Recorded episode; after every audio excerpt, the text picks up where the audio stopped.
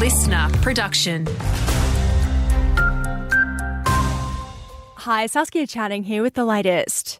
Grattan Institute figures show the federal government needs to invest an extra $1 billion a year to properly maintain our roads.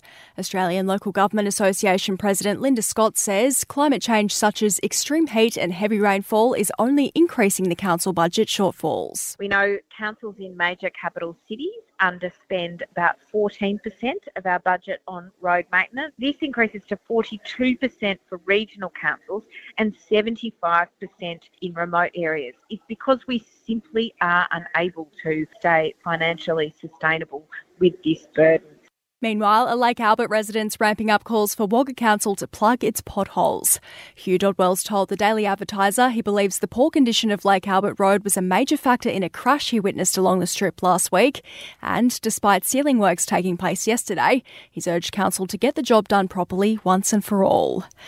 Two other news this morning 166 stories from families across rural and regional Australia are shining a light on just how hard it can be to find early learning providers outside the big cities. One mum from Tumut quoted in a new report from the Parenthood saying she put down the name of her youngest when she was three months pregnant.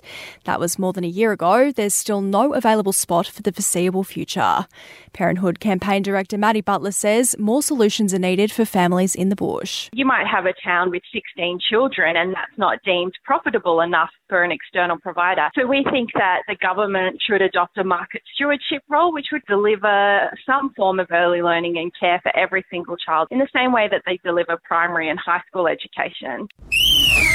Having a look at sport, the Wagga City Wanderers have canned their women's soccer programs for 2024.